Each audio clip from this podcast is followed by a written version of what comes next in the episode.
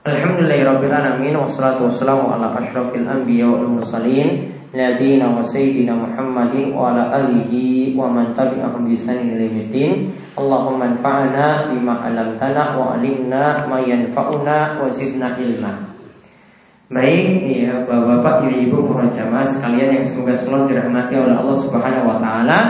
Kali ini kita akan kembali melanjutkan pembahasan kita dari kitab Bulughul Maram karya Ibnu Hajar Al-Asqalani membahas tentang masalah fikih muamalah.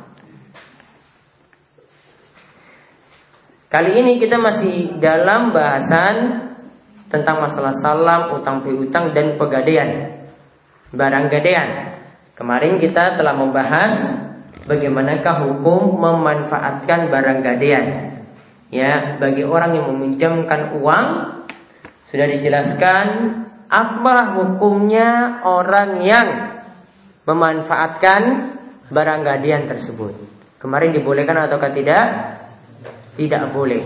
Cuma dibolehkan untuk hewan yang diambil susunya atau yang ditunggangi, namun di situ ada kompensasi ganti rugi ketika dimanfaatkan. Untuk selain itu, ada yang gadekan sawah, ada yang gadekan motor, ada yang gadekan mobil dan seterusnya barang-barang seperti itu tidak boleh dimanfaatkan sama sekali. Sekarang kita lihat masih tentang masalah pegadaian lagi. Kita nanti akan lihat tiga hadis dalam masalah ini. Yaitu hadis dari Abu Hurairah radhiallahu anhu ia berkata bahwasanya Rasulullah SAW itu bersabda, La yaglaqur rahnu min sahibihi alladhi rahanahu lahu gunmuhu wa gurmuhu. Coba di kitab terjemahan dibacakan artinya. Dari dia, dia berkata Rasulullah bersabda, barang gadian tidak menutup pemilik yang menggadekannya. Tidak me tidak menutup uh, pemilik yang menggadekannya keuntungannya untuknya dan kerugiannya menjadi tanggungannya. Baik. Tentang hadis ini dikatakan oleh Ibnu Hajar, Rawahu Daruqutni, hadis ini diriwayatkan oleh Daruqutni dan Al-Hakim dan perawinya perawi yang illa anal mahfuz inda Abi Dawud wa ghairihi irsaluhu. Hadis ini yang bagus itu adalah riwayat Abu Dawudnya sedangkan yang lainnya itu adalah hadis yang mursal.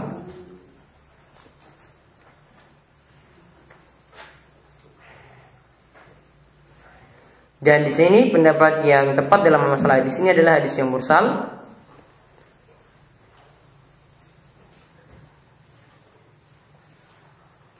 Dan sebagian ulama itu mengatakan riwayat-riwayat yang ada itu adalah riwayat yang dhaif dan Ibnu Abdul Bar dan Abdul Haq itu mensahihkan hadis ini nyambung dan berarti kalau nyambung berarti ini adalah hadisnya yang sahih.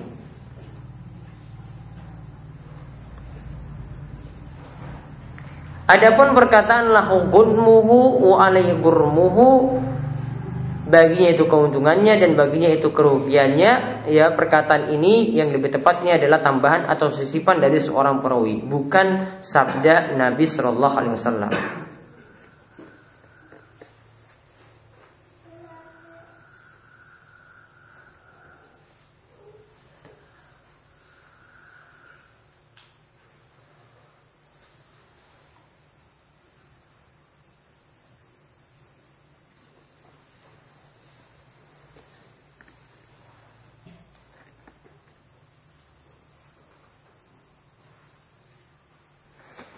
Yang dimasukkan dengan hadis ini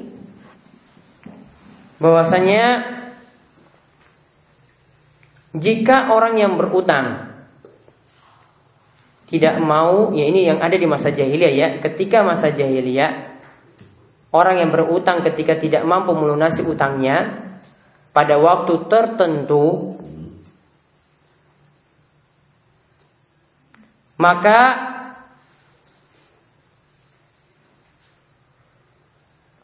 barang tersebut yaitu barang yang digadaikan akan jadi milik orang yang mengutangi.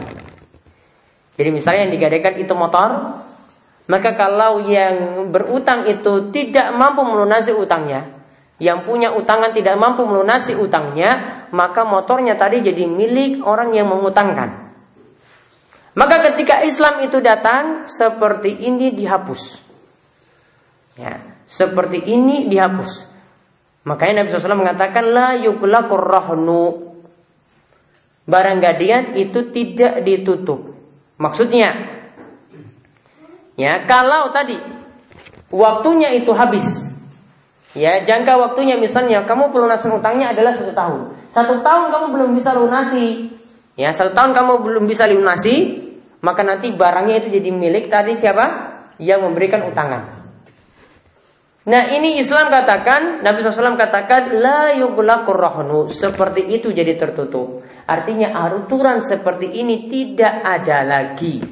Artinya ketika Islam itu datang saat ada yang punya utangan belum bisa lunasi dan kondisinya itu memang sulit maka diberikan tenggang waktu. Tidak kita katakan barangnya itu kamu jadi milik saya saja. Yang terjadi saat ini malah yang ada di masa jahiliyah dulu itu masih dipakai. Coba lihat kalau ada motor yang itu dibeli secara kredit. Ketika tidak mampu dilunasi gimana motornya? Hah? Diamankan atau tidak?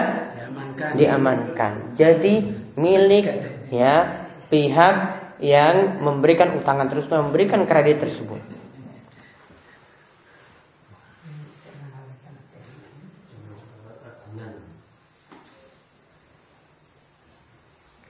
Nah, di sini katakan lahu gunmuhu wa alaihi gurmuhu. Ya. Lahu gunmuhu maksudnya untungnya itu buat dia. Artinya yang punya motor, yang tadi kita contohkan yang punya motor, ketika barang ini dijual untuk menutupi utangnya tadi. Misalnya uh, utangnya 5 juta. Motornya harganya 6 juta. Berarti untungnya berapa? 1 juta. Untungnya berarti milik orang yang punya utang. Untungnya berarti milik orang yang punya utang. Maka Nabi katakan lahugun muhu. Baginya untungnya. Jadi kembalikan untungnya tadi kepada dirinya. Wa alaihi. Dan kerugiannya dia yang tanggung. Misalnya utangnya 5 juta. Kemudian uh, motornya cuma laku 4 juta. Berarti kan masih ada utang lagi satu juta, artinya masih rugi. Maka tetap orang yang punya utang tadi, dia menanggung kerugiannya tersebut. Ya, dia menanggung kerugiannya tersebut artinya masih punya utang satu juta. Jadi pengertiannya dari hadis ini tadi ya, la yaghlaqur rohnu min sahibihi allazi rohanahu. Orang yang ya, yang punya utang, ya, orang yang memberi utangan tidaklah menutup barang gadaiannya. Maksudnya tidak jadi barang gadaiannya itu diambil seluruhnya ketika jat, sudah jatuh tempo. Tidak jadi miliknya seluruhnya ketika sudah jatuh tempo. Namun apa? Kalau barang gadaian tersebut dijual. Nah ini fungsinya barang gadaian itu dijual. Lahugun muhu. Untungnya untuk dirinya. Yaitu orang yang punya motor. Orang yang berutang. Kalau rugi berarti dia juga yang tanggung kerugiannya. Artinya untung satu juta tadi dia nanti dikasih. Kemudian kalau kerugiannya berarti dia dianggap masih punya utang satu juta rupiah tadi sebagaimana yang saya contohkan. Maka faedah yang bisa kita ambil dari hadis ini yang pertama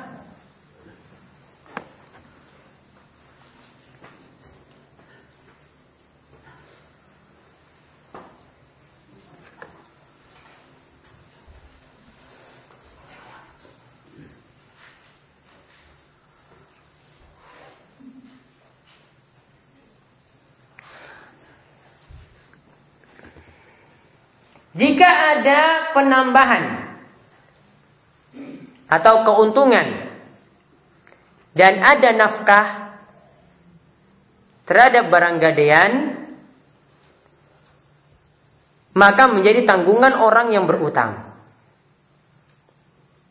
Maka menjadi milik atau tanggungan orang yang berutang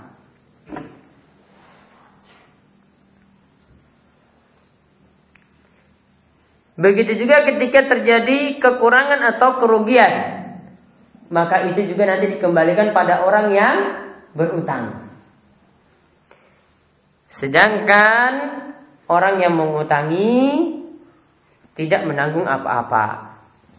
Ada kerugian? Ya, kalau ada misalnya kerusakan, ya dia cuma sebagai pemegang amanat. Karena barang ada di miliknya kan, ada barang itu ketika itu di tangannya, tangan orang yang memberikan utangan. Maka kalau ada kerusakan, dia tidak tanggung apa-apa karena dia cuma sifatnya amin. Amin itu artinya orang yang menjaga amanat. Kalau bukan karena kesalahan dirinya, dia tidak ganti rugi. Kecuali jika uh, dia itu ceroboh atau melakukan kesalahan, barulah ketika itu dia ganti rugi. Jadi tadi untungnya berarti kembalikan kepada orang yang berutang. Ya, kemudian ada nafkah itu juga tanggung jawab dirinya. Kemudian untuk misalnya juga motor. Butuh servis misalnya untuk barang gadaian tersebut. Motor digadaikan butuh servis. Berarti yang tanggung yang masih punya motor tadi. Nah begitu juga kalau ada kerugian dia yang menanggungnya. Ya orang yang punya motor tadi orang yang berutang tadi itu yang menanggungnya. Nah faedah yang lainnya lagi yang bisa kita ambil dari hadis ini yang namanya barang gadaian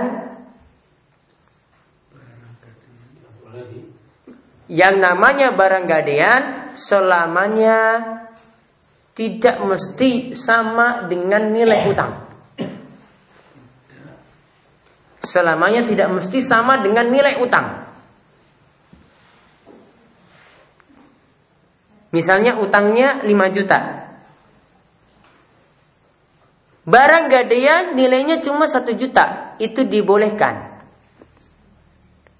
Atau misalnya barang gadaian Eh, misalnya utangnya 5 juta, barang gadian nilainya cuma 4 juta, kurang 1 juta dari utang tersebut. Juga dibolehkan. Atau bisa jadi lebih dari nilai utang. Itu juga boleh. Nah, kalau tadi seandainya lebih, maka kan nanti ketika dijual kan ada untung, maka untungnya dikembalikan kepada orang yang berutang. Kalau nilainya itu lebih rendah dari utangnya, berarti kan nanti rugi. Berarti nanti kerugiannya juga dia yang tanggung. Artinya masih ada sisa utang juga berarti dia yang nanggung ketika itu. Jadi namanya barang gadean, nilainya itu bisa jadi lebih rendah dari utang atau lebih tinggi dari utang. Seperti itu sah-sah saja. Kemudian hadis yang berikutnya tentang bolehnya memberikan kembalian utang dengan jumlah berlebih atas dasar sukarela.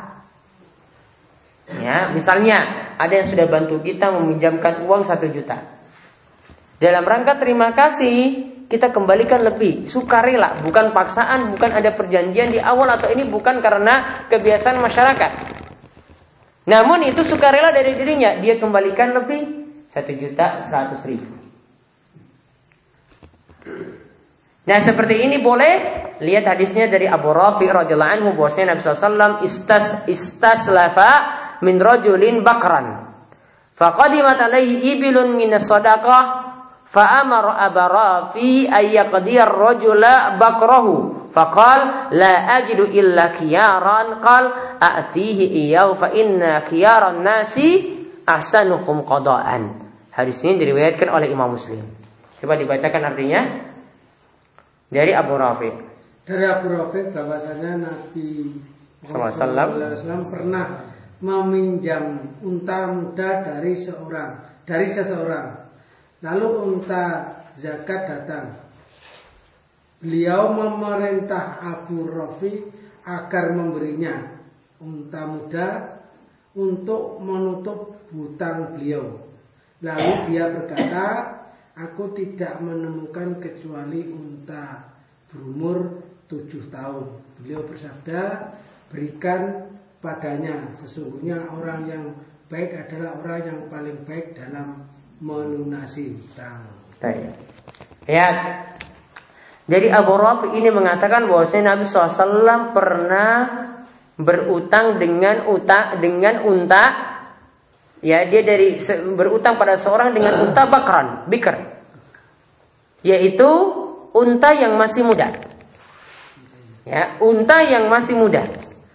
Yaitu yang dimasukkan dengan bakron di sini adalah sogir minal ibil. Yaitu unta yang masih muda. Lalu ketika itu ada datang unta sodakoh.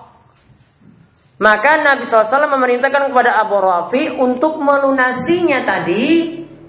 Ya, untuk melunasi utang yang tadi awalnya dengan utang uh, dengan unta yang masih muda. Dilunasi dengan unta yang di sini dikatakan unta sodako ya di sini langsung dikatakan la ajidu illa unta tersebut cuma aku dapatkan yang khiar yang dimaksudkan dengan khiyar di sini yang bagus sangat sangat bagus padahal kalau tadi utangnya itu cuma dengan ya unta yang kecil namun diganti dengan unta yang lebih bagus daripada itu. Nilainya tidak sama. Nilainya bahkan lebih daripada yang dia pinjam. Jadi utangnya itu dengan unta. Dikembalikan dengan unta yang lebih baik. Maka ketika itu Nabi SAW mengatakan iya sudah serahkan saja unta yang bagus tadi kepada dirinya untuk ganti untangan tadi. Karena sebaik-baik manusia itu adalah yang paling baik dalam melunasi utang. Sebaik-baik manusia itu adalah yang paling baik dalam melunasi utang. Maka hadis ini faedah yang bisa kita ambil yang pertama bolehnya menukar unta dengan unta. Bolehnya menukar unta dengan unta. Berarti unta termasuk barang ribawi atau tidak? Unta berarti termasuk barang dibawa atau tidak? Tidak, karena tidak memenuhi syarat. Ya toh? Tidak memenuhi syarat di sini. Wong diganti yang muda sama yang lebih bagus. Seandainya itu barang dibawa kan seperti beras kan? Beras yang jelek, ya, tetap harus di uh, ditukar dengan yang sama jumlahnya, walaupun dengan beras yang bagus ketika itu. Intinya di sini bukan termasuk barang ribawi. Kemudian faedah yang lainnya lagi bolehnya melunasi utang dengan memberikan nilai tambahan. Bolehnya melunasi utang dengan memberikan nilai tambahan. Dan itulah yang dikatakan orang yang baik dalam melunasi utangnya.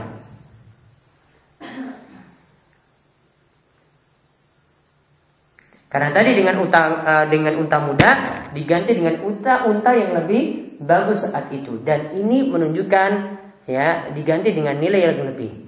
Jadi misalnya hal ini sama seperti yang tadi saya contohkan di awal, kalau ada yang meminjamkan uang satu juta kemudian dikembalikan satu juta seratus itu dibolehkan berdasarkan hadis ini tadi. Namun di sini lihat ya, para ulama katakan dibolehkan seperti itu asalkan tidak dipersyaratkan. Ya, dibolehkan seperti itu asal tidak dipersyaratkan di awal. Kalau dipersyaratkan berarti jatuhnya apa? Jatuhnya adalah riba. Nah, kemudian yang terakhir kita lihat hadis tentang masalah hukum meminjam dan dikembalikan lebih atau ada kemanfaatan yang diambil dari pinjam meminjam. Di sini ada beberapa hadis yang disebutkan 8, 9, 10 disebutkan dalam satu poin ya, atau punya maksud yang sama yaitu yang pertama dari Ali radhiyallahu anhu ia berkata bahwasanya Rasulullah SAW bersabda kullu qardin jaro manfaatan riba. Setiap utang piutang yang dalamnya itu ada kemanfaatan maka itu adalah riba. Hadis ini diriwayatkan oleh Al Haris bin Abi Syaibah dengan sanad yang sakit, sanad yang bermasalah. Jadi hadisnya taif. Walau syahidun dhaifun dan dia punya penguat lagi dari hadis yang dhaif yaitu dari Fadalah bin Ubaid diriwayatkan oleh Imam Al-Baihaqi. Begitu juga riwayat yang lainnya secara mauquf dari Abdullah bin Salam Indal Bukhari. Namun cuma mauquf, cuma perkataan sahabat. Intinya yang kita bahas di sini adalah hadis yang lemah. Namun para ulama itu sepakat maknanya itu benar. Ya, walaupun ini adalah hadis yang lemah namun maknanya itu benar. Jadi perkataan kullu qardin jaro manfaatan fahuwa setiap utang piutang yang dalamnya itu ada keuntungan atau manfaat yang diambil, maka itu adalah riba. Maknanya itu benar mau walaupun dari sisi sanad itu baik. Para ulama sepakat akan hal ini. Itu sepakat maknanya itu bisa diambil. Jadi intinya di sini ada kemanfaatan yang diambil dari utang piutang maka itu adalah riba. Ya baik utangnya itu dianakkan berlipat-lipat ataupun diambil manfaatnya seperti pada barang gadian maka itu termasuk riba dan inilah yang sudah kita bahas ya pada uh, pertemuan-pertemuan sebelumnya kaidah ini sudah sering kali kita ungkapkan dan penerapannya sudah diterapkan sebelumnya. Nah ini yang kita bahas tentang masalah utang piutang, gadian dan salam ya itu sudah selesai dan nanti pada kesempatan berikutnya kita akan bahas tentang taflis wal hajar yaitu tentang bangkrut dan memboikot orang yang berutang. Ya, tentang bangkrut dan memboikot orang yang berutang. Nah, itu saja yang bisa kami sampaikan untuk kesempatan malam hari ini. Mudah-mudahan bermanfaat. Ada yang ingin ditanyakan?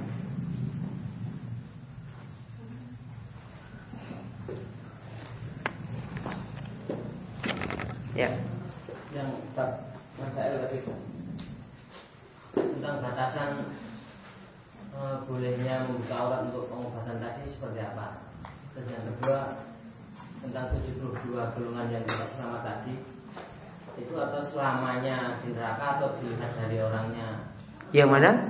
Yang 72 golongan tadi tidak selamat tadi semuanya atau dilihat orangnya? Maksudnya kekal selamanya atau tidak dikekal selamanya karena awal hadis mengatakan sataftariku hazil ummah. Umatku akan terpecah. Berarti masih muslim. Seandainya itu bukanlah muslim tentu tidak dikatakan itu adalah umat nabi. Kalau dikatakan masih umat berarti masihlah muslim. Namun mereka punya ketergelinciran-ketergelinciran ya yang menyebabkan mereka diancam dengan neraka berarti yang sudah tidak muslim tidak masuk di sini yang tidak masuk dalam 72 golongan tadi. Kalau tidak muslim tidak masuk di situ. Yang maka kalau menganggap Ahmadiyah itu kafir tidak masuk dalam 72 golongan tadi. Sudah keluar dari 72 golongan tersebut. Ini cuma yang muslim saja. Kemudian yang pertama tadi tentang batasan melihat aurat ketika berobat tadi. Berobatnya tadi ya dibolehkan dengan uh, membuka aurat tadi tentu saja dalam keadaan darurat. Ad-daruratu tubihul makhlurat. Keadaan darurat itu membolehkan suatu yang diharamkan. Artinya ketika itu karena dalam keadaan butuh auratnya itu mesti dibuka. Namun apa? Ad-daruratu tuqaddaru biqadariha. Ya namanya darurat cuma di ambil sesuai dengan kadarnya saja, yaitu cuma butuhnya saja. Misalnya, saat melahirkan. Ketika itu kan mesti buka aurat. Dan perawat-perawat yang ada kan melihat auratnya. Namun kan yang dibuka cuma yang diperlukan saja, tidak semuanya itu dibuka. Ya, tidak semuanya itu di, dibuka ketika itu. Nah, inilah yang dikatakan keadaan darurat namun cuma dalam keadaan tertentu saja dan yang dibuka cuma yang dibutuhkan saja, tidak semuanya. Jadi diambil sesuai dengan kadarnya dan dilakukan ketika butuh saja, ketika keadaan darurat. Itu. Kalau ketika itu mau melahirkan itu kan dokternya dokter kandungannya itu laki-laki. Ya. Terus sebenarnya sangat dibutuhkan yang laki-laki yang yang di dalam cuma yang bidan-bidan itu.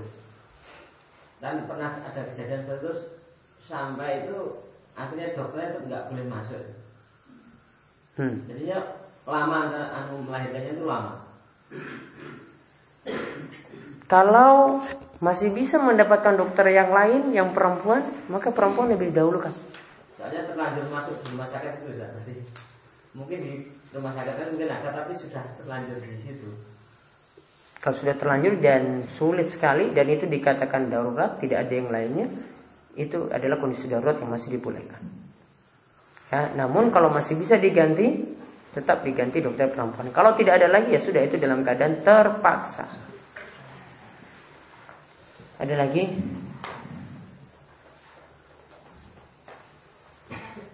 Ada lagi pertanyaan lain? Ada Ustaz. Eh, masalah adab bertamu. Adab bertamu. Bertamu. Salah satu adab bertamu itu kan satu harus ada janji. Tapi kalau di kampung itu kan tidak semua orang paham masalah adab bertamu, kecuali kalau bapaknya nggak ada. Nah ini ini yang repot. Jadi istri saya istri saya itu kalau ada tamu itu kalau laki-laki nggak usah dijawab dulu, biarkan saja dulu. Nah, biasanya langsung nyari-nyari ke belakang. Nah, terus kalau seandainya itu dikasih tahu bapaknya buat nanti deh, bapaknya bapak nggak bapak nggak ada di itu biasanya ya tetap mau masuk aja. Nah untuk yang paling baik kejadian seperti itu solusinya gimana Ustaz? Suruh di luar. Di luar Ustaz ya? Suruh di luar. Ke kursi yang di luar suruh tunggu di situ dulu. Nggak boleh masuk. Ya. Karena aturannya seorang suami itu boleh melarang orang lain yaitu laki-laki untuk masuk ke dalam rumah apalagi itu orang yang tidak dia sukai. Tidak dibolehkan. Tunggu di luar. Dan kalau masuk, ya nanti terjadi khulwat, terjadi ikhtilat, ya dan itu tidak dibolehkan dan nanti akan mengantarkan pada hal yang lebih parah. Seandainya kalau istri Nyun ngapunten, Dek, anu bapaknya mboten enten sis, nah, nanti saja po nanti sore aja kalau bapak udah pulang. Iya gitu aja. Itu, Itu lebih bagus. Itu lebih bagus. Suruh datang sore saja. Ada lagi? Terus ada satu lagi Ustaz, bahwa eh, yang ditanyakan tadi malam itu Pak eh, Sunan Kalijogo itu sebenarnya pernah ditulis oleh Dr. Muhammad Syahid judulnya bukunya adalah Maulud, Tahlilan dan Tasawuf ditulis oleh Dr. Muhammad Syahid bahwa Sunan Kalijaga itu pernah dinasehati oleh Sunan Bonang dalam bahasa Jawa. Nah, tulisan bahasa Jawa itu ada di Museum Belanda. Itu hanya kertas lontar itu. Itu ada di catatan kaki di dalam kitab itu bahwa kalau diterjemahkan itu janganlah kamu mengajarkan suatu ajaran yang tidak ada turunannya. Kemudian Sunan Kalijogo menjawab, mudah-mudahan setelah besok Islam itu tertancap di hati-hati orang Jawa ada yang mengubahnya. Jadi bin'ah itu juga sudah disampaikan oleh Sembilan Wali yang tulisan Jawa itu ada di Museum Belanda itu. Itu ditulis buku itu ditulis oleh Hartono Ahmad Syahid. Tadi malam saya cek itu. Ya hanya menyampaikan aja. Hanya menyampaikan aja itu. Itu sebenarnya. ada. Ya. Terima kasih. Ada lagi? Ampun.